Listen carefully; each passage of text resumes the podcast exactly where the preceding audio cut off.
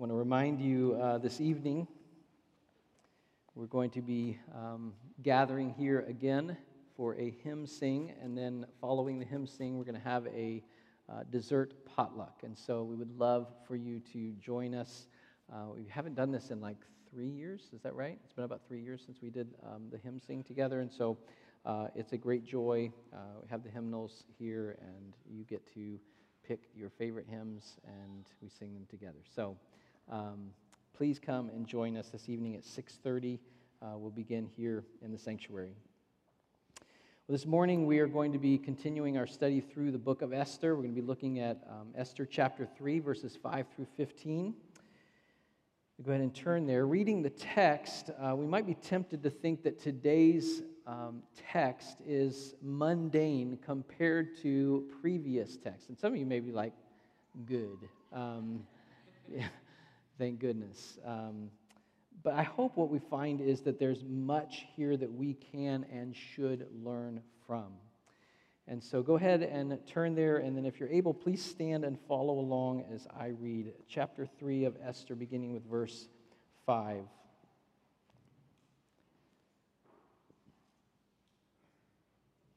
And when Haman saw that Mordecai did not bow down or pay homage to him, Haman was filled with fury. But he disdained to lay hands on Mordecai alone. So, as they had made known to him the people of Mordecai, Haman sought to destroy all the Jews, the people of Mordecai, throughout the whole kingdom of Ahasuerus. In the first month, which is the month of Nisan, in the twelfth year of King Ahasuerus, they cast pur, that is, they cast lots, before Haman day after day. And they cast it month after month till the twelfth month, which is the month of Adar. Then Haman said to King Ahasuerus, There is a certain people scattered abroad and dispersed among the peoples in all the provinces of your kingdom.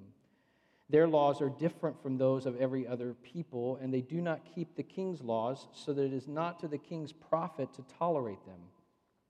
If it please the king, let it be decreed that they be destroyed, and I will pay 10,000 talents of silver into the hands of those who have charge of the king's business that they may put it into the king's treasuries. So the king took his signet ring from his hand and gave it to Haman the Agagite, the son of Hammedatha, the enemy of the Jews. And the king said to Haman, The money is given to you, the people also, to do with them as it seems good to you.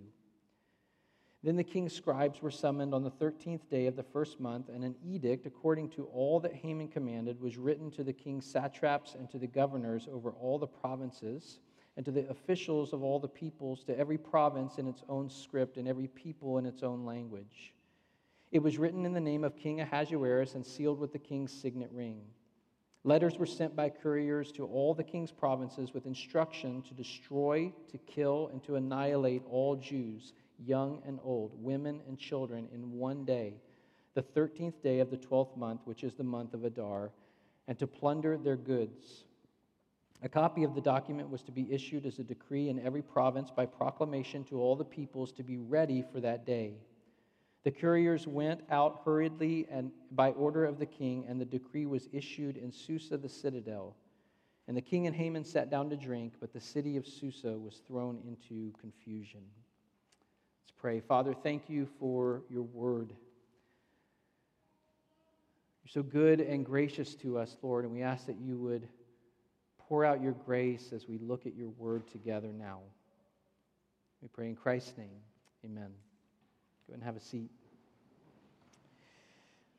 Okay, so remember from last week that the king had promoted Haman and that he had commanded that everyone bow to give honor, pay homage to Haman.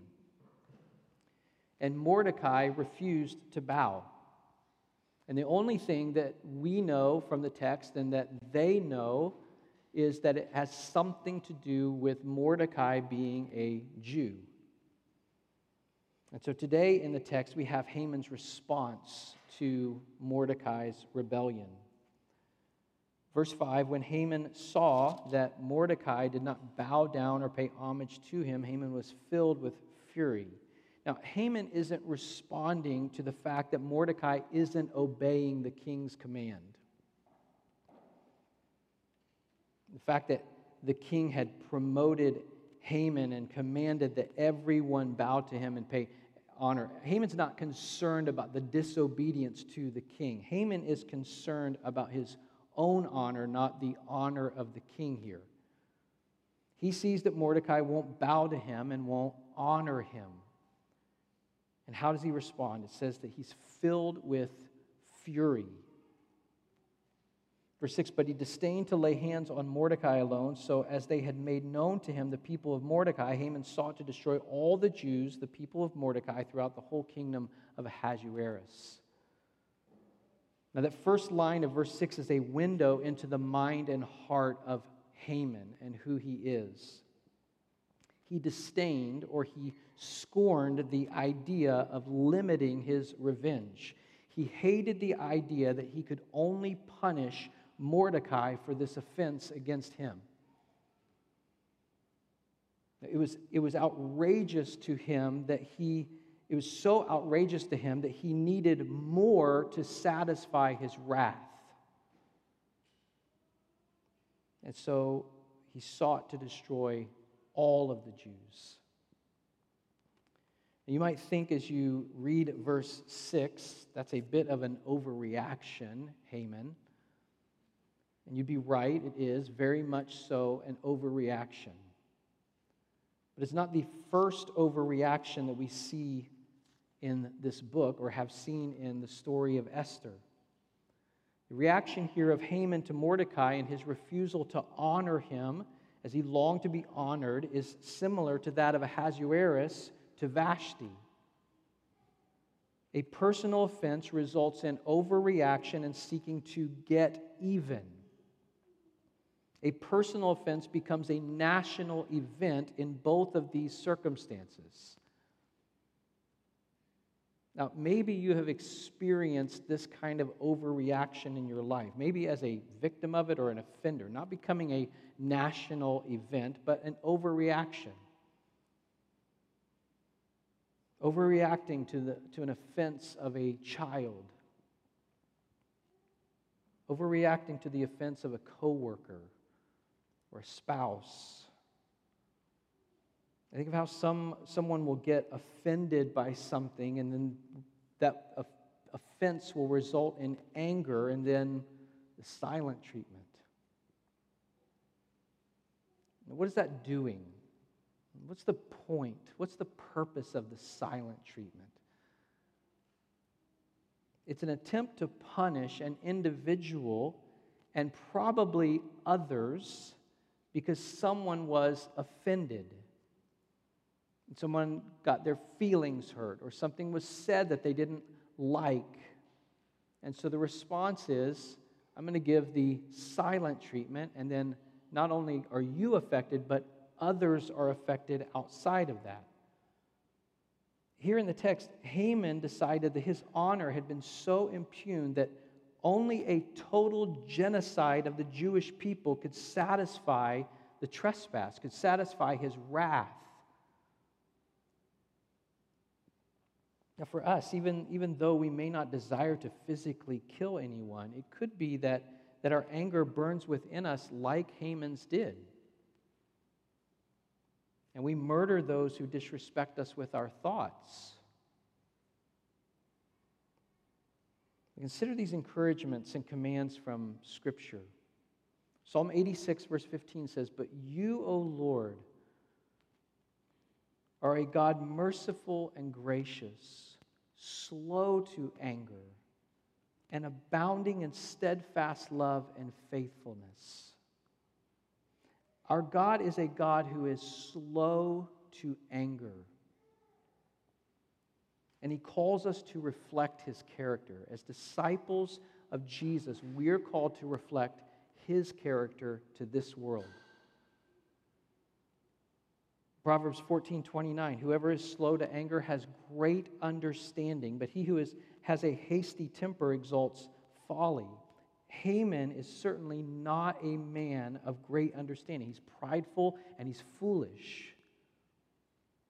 Proverbs 15, verse 18 A hot tempered man stirs up strife, but he who is slow to anger quiets contention. Proverbs 29 22, a man of wrath stirs up strife, and one given to anger causes much transgression. Isn't that what's happening in the story here?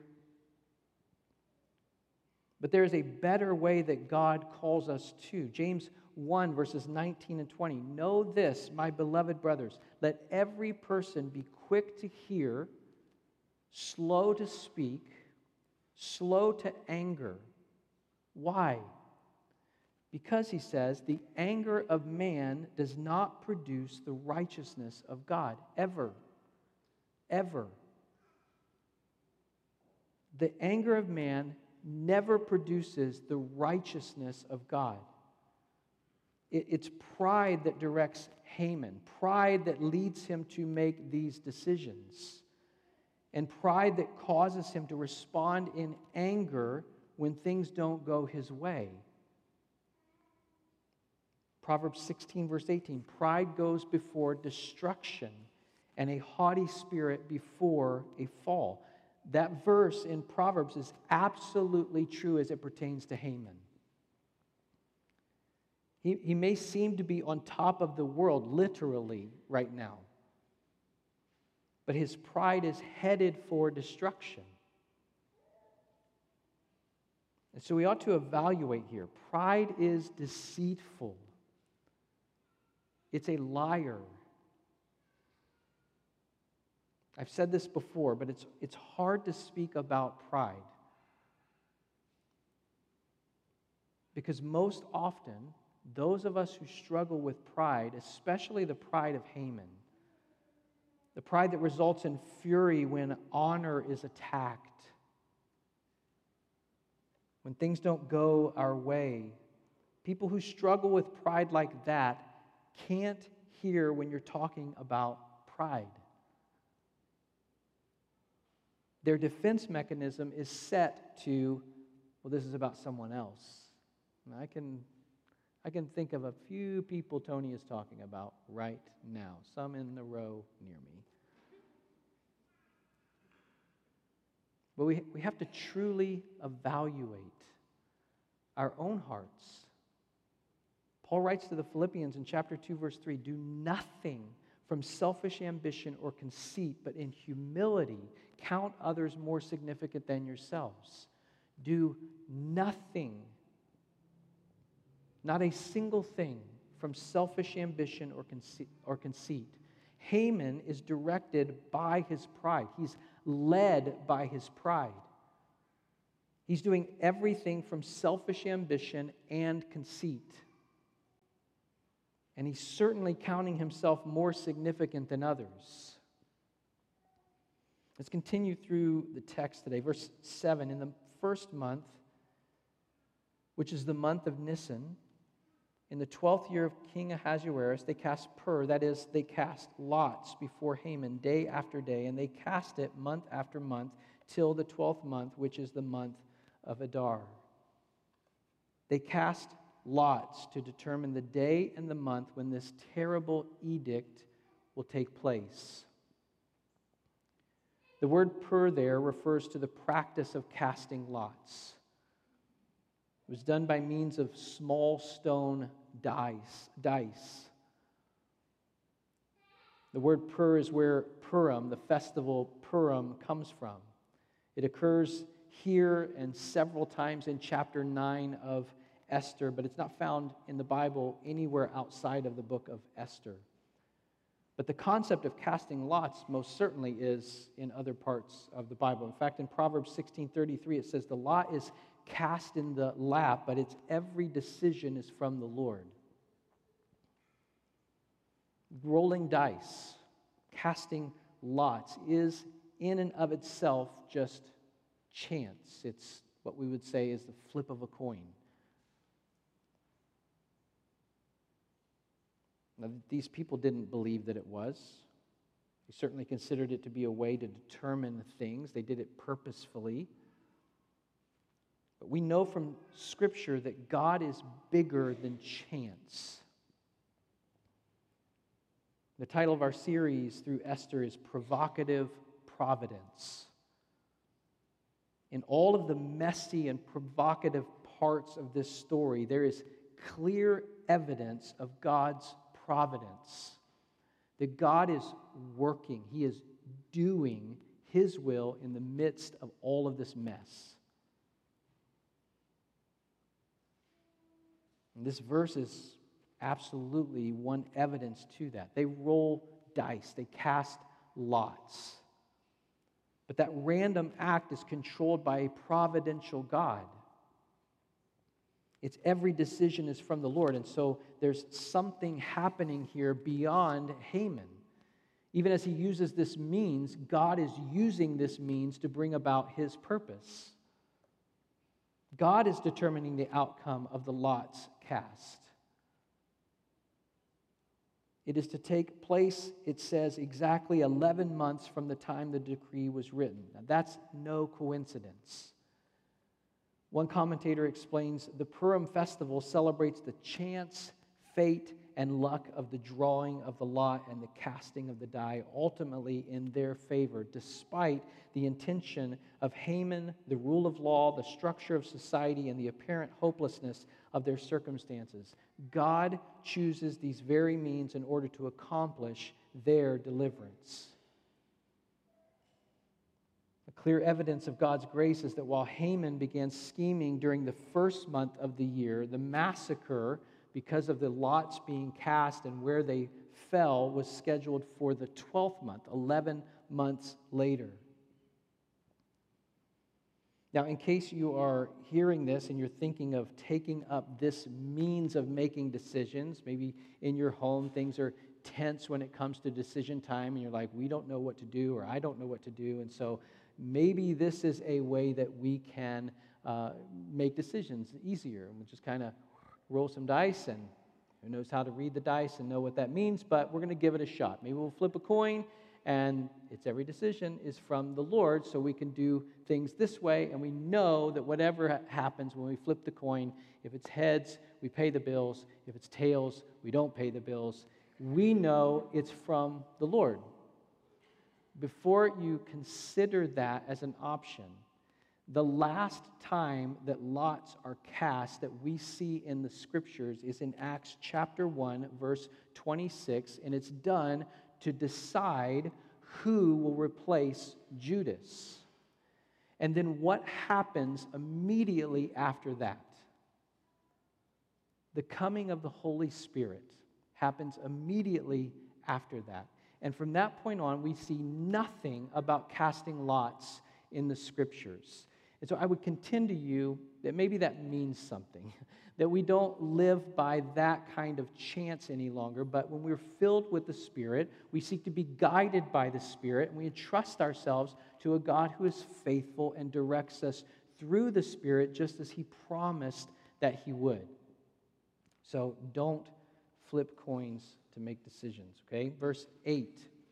Then Haman said to King Ahasuerus, There's a certain people scattered abroad and dispersed among the peoples in all the provinces of your kingdom. Their laws are different from those of every other people, and they do not keep the king's laws, so that it is not to the king's profit to tolerate them. So Haman takes his plan to the king. His presentation to the king is vague and full of half truths. It's not clear why the king would see the dispersion of the Jews as undesirable in and of itself. That was true of other cultures as well, but Haman leads with that as a reason. The word for law there means custom or practice, and it's probably what is meant here in the text. Their customs and practices are different than ours. That's true of most, if not all, cultures when they come together. It's a beautiful representation of God's good creation. And Haman says that that they do not keep the king's laws. And maybe he's referring just to Mordecai there and using that as a platform. We're not told. But it's strange and, and ironic that Haman includes here it is not to the king's profit to tolerate them. When the very last conspiracy against the king was uncovered by Mordecai and the message delivered by Esther two of these people that he's saying it's not to your profit to have them around. It continues in verses 10 and 11. So the king took his signet ring from his hand and gave it to Haman the Agagite, the son of Hammedatha, Hammedatha, the enemy of the Jews. And the king said to Haman, The money is given to you, the people also, to do with them as it seems good to you. I skipped verse 9. Let's do it. Let's do verse 9. If it pleases the king, let it be decreed that they be destroyed, and I will pay 10,000 talents of silver into the hands of those who have charge of the king's business, that they may put it into the king's treasury. Now, this is an enormous amount of money that he offers. Now, it's possible that he offers this extravagant amount as compensation for the loss that would happen of future tribute that the Jews would have paid into the taxes if they were alive. But he's asking that they not be alive. Now, is this saying that Haman thinks that this is how much the Jews are worth to the king? Probably not. But it is saying this this is how much it was worth to Haman to slaughter the Jews. That amount, 10,000 talents, is estimated to be between half and two thirds of the Persian Empire's entire annual tax revenue. It's an enormous amount. And then verses 10 and 11, he gives the signet ring. That signet ring will give Haman the authority to seal the edict against the Jews in the king's name. He gives away the ring, he gives away his executive power to the one identified as the Agagite the enemy of the Jews, the avenger of personal vendetta. He's handing the matter over to Haman. Places, resources, people. You notice that the king says to him to do to them as it seems good to you. You consider that. For Haman, destruction Genocide is what seems good. Do to them what seems good to you. Verse 12 Then the king's scribes were summoned on the 13th day of the first month, and an edict according to all that Haman commanded was written to the king's satraps and to the governors and over all the provinces, to the officials of all the peoples, to every province in its own script, and every people in its own language. It was written in the name of King Ahasuerus and sealed with the king's signet ring. Now, there's significance to the date here. It explains that the edict was written down and sealed on the eve of the Passover. So, as the Jews are preparing to celebrate God's act of deliverance in their distant past, a present threat to their survival is taking place. In verses 13 and 14, Letters were sent by couriers to all the king's provinces with instruction to destroy, to kill, and to annihilate all Jews, young and old, women and children, in one day, the 13th day of the 12th month, which is the month of Adar, and to plunder their goods. A copy of the document was to be issued as a decree in every province by proclamation to all the peoples to be ready for that day, to destroy, to kill, to annihilate. The language there emphasizes the intensity, the totality, and the speed of the destruction. The edict is sent out 11 months before it was to take effect. Now, this would give plenty of advance notice. One historian, one historian estimated that it would take three months for a message to travel to all parts of the empire. And it is all inclusive. It's sent to all the king's provinces and applies to all Jews, young and old, women and little children. And it means total massacre. And when they're done killing, even Jewish goods are to be plundered. And that might be an incentive, right? It may be an incentive to others that, that, that says to them, you can make yourselves rich kill the Jews, and take what is theirs as your own. In verse 15, the couriers went out hurriedly by order of the king, and the decree was issued in Susa, the citadel, and the king and Haman sat down to drink. But the city of Susa was thrown into confusion. The contrast here is great. The king and Haman resumed their normal activity of drinking, as if nothing out of the ordinary has happened. But others are not delighting. Whereas the king and Haman settle back into their normal routine of self indulgence, as if, if things are just going on as normal, the inhabitants of the city, most certainly the Jewish population, are bewildered. They are perplexed. They're thrown into confusion. Cannot even imagine how terrifying it would be to hear these words that in 11 months your neighbors are going to slaughter you by law. Pride is a terrible thing. It is no wonder that the Bible tells us that God opposes the proud but gives grace to the humble. Pride leads to chaos and confusion, it leads to hurt and pain. It's certainly what's taking place here in the text. And so, what can we learn about God from this text? First, we begin to see in this text how God is absolutely in control in the midst of confusing circumstances. The lot was cast, but God controls the decision. And we're going to find that He is not going to allow this story to end in the destruction of His people. He reigns over all of it. And honestly, that might be hard for you to deal with. It might be hard for you to be okay with that, to try and reconcile how God can be in control in the midst of really awful things that are happening. Now, that doesn't mean he is a puppet master who is robotically controlling Ahasuerus to kidnap those girls or controlling Haman to rage and seek revenge.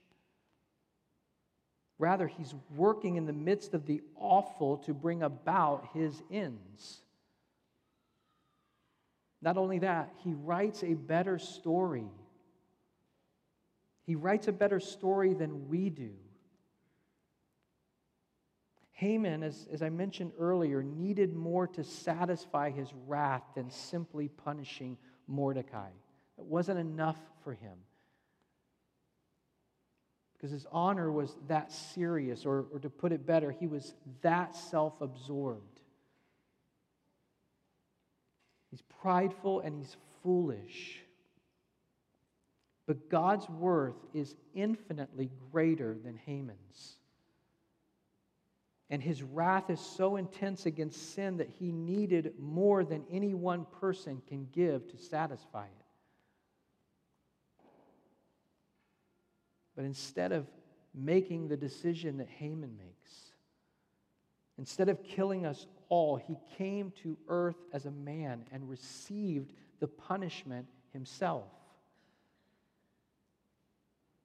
That's who Jesus is the Son of God in the flesh, the one who comes to take the punishment for our dishonor of him. And he's the example for us. So that we flee from the ways of Haman, not just his desire to murder, but what, what led to that, to flee from the pride of Haman. Again, Philippians 2 3 do nothing from selfish ambition or conceit, but in humility count others more significant than yourselves. That text goes on to explain how Jesus is our example in that. We look at we look at Philippians 2 a lot here. If you're new here, we look at Philippians 2 a lot. I mention it a lot in my sermons, partly because I think it reflects our values as a church and because we want that culture here at Cornerstone. And so, as we consider the pettiness of pride today and where it leads, I want to read Philippians 2 3 through 8 to lead us into the Lord's Supper the king gives this willingly to Haman to do whatever he pleases, to slaughter. And it highlights his pride. Our king comes and gives of himself to lay down his life and as, as an example for us. Philippians chapter 2. And let's listen to this prayerfully as we prepare for the Lord's Supper. Do nothing from selfish ambition or conceit, but in humility count others more significant than yourselves. Let each of you look not only to his own interests, but also to the interests of others.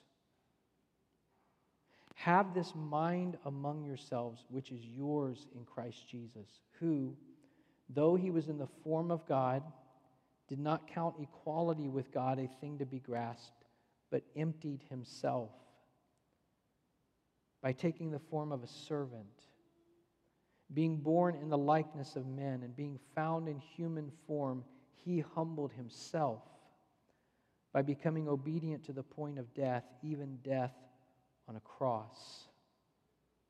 Therefore, God has highly exalted him and bestowed on him the name that is above every name so that at the name of Jesus, every knee should bow in heaven and on earth, and every tongue confess that Jesus Christ is Lord to the glory of God the Father.